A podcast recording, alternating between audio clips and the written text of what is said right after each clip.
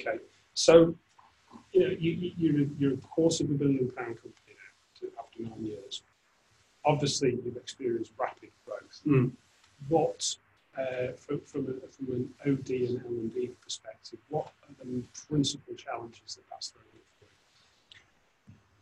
So I, when I joined Missguided 12 months ago, I was the first L&D role in there. Um, so all of that growth has been achieved without any real kind of development, any real kind of learning. It's just been so fast paced.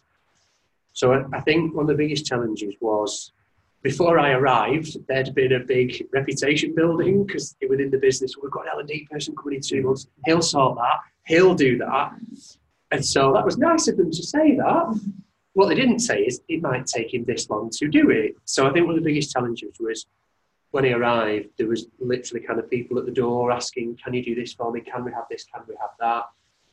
And I think what was abundantly clear from some very early conversations, there's a lot of ambiguity. So I remember having a conversation with somebody about, "We need right, you're in now. We need loads of negotiation skills development." And then when he asked the questions, "Well, how do you negotiate? Who do you negotiate with?" There was very different expectations of it. So I think the biggest challenge was not falling into the trap of saying yes, we'll do that tomorrow. Mm.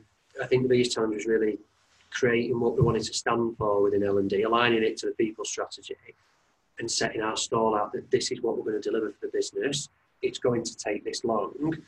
However, what we enabled ourselves to do was some quick wins, so engaged with that captive audience by running things like mindset. So the, the pink wristbands you've got around the room are about Missguided mindset. We're big on creating that growth mindset or MFI as we call it. So we were able to engage with people like that, and we were able to run some leadership development, just a one-day workshop for over 70 leaders who, who had never had any kind of leadership development. So it was about probably stemming the tide alongside engaging with people and getting their buy-in, which was difficult because a lot of conversations had to end with, "No, we're not going to do that." Because we're going to do this. I remember I had to kibosh a plan where we were going to spend thousands of pounds on an external training partner that was just rubbish. Um, I don't mind sharing that. However, they, they'd been looking at that for a few months. So it was that challenge of being, being brave and saying, this is what we'll deliver, this is how we'll do it. And it's kind of getting that buy-in as well as building that time. Um, looking back now, I'd like to say the right thing to do.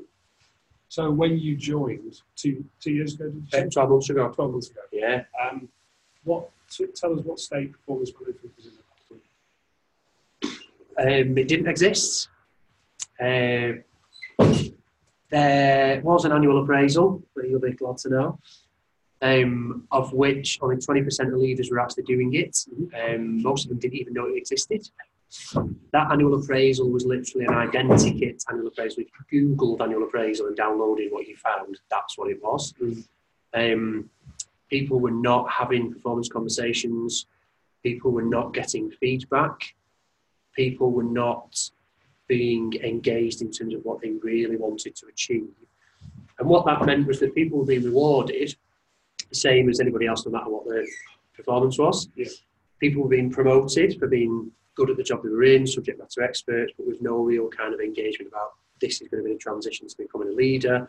This is now what will be expected of you. So there, there was really nothing um, at all from a performance management point of view.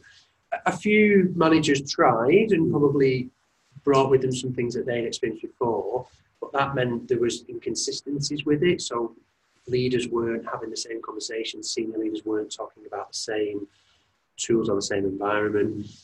And it was quite interesting actually because from a performance management point of view, there was a desire to have it from a point of view of engaging with people and having that conversation, probably managing the challenging conversations with the millennials, so again, the younger generation, like my dad, and give them a chance to actually really engage with them to say, actually, if you want to be promoted, this is what we expect from you, or this is what they, you can get in return. However, when you spoke to a lot of these, they wouldn't say we need performance management. They would just describe all the Yeah. different elements that they needed. So that created a challenge in itself because we had to be very careful that we didn't simply turn around and go, here's this performance management thing, Mm. because they probably would have Mm. fought it a little bit. Um, being honest, it- it gave us an opportunity because we were able to listen to that and then deliver what it is that they asked for. But we have to be very careful in terms of how we termed it, how we labelled it, how we packaged it. Absolutely. was, yeah. Yes, okay.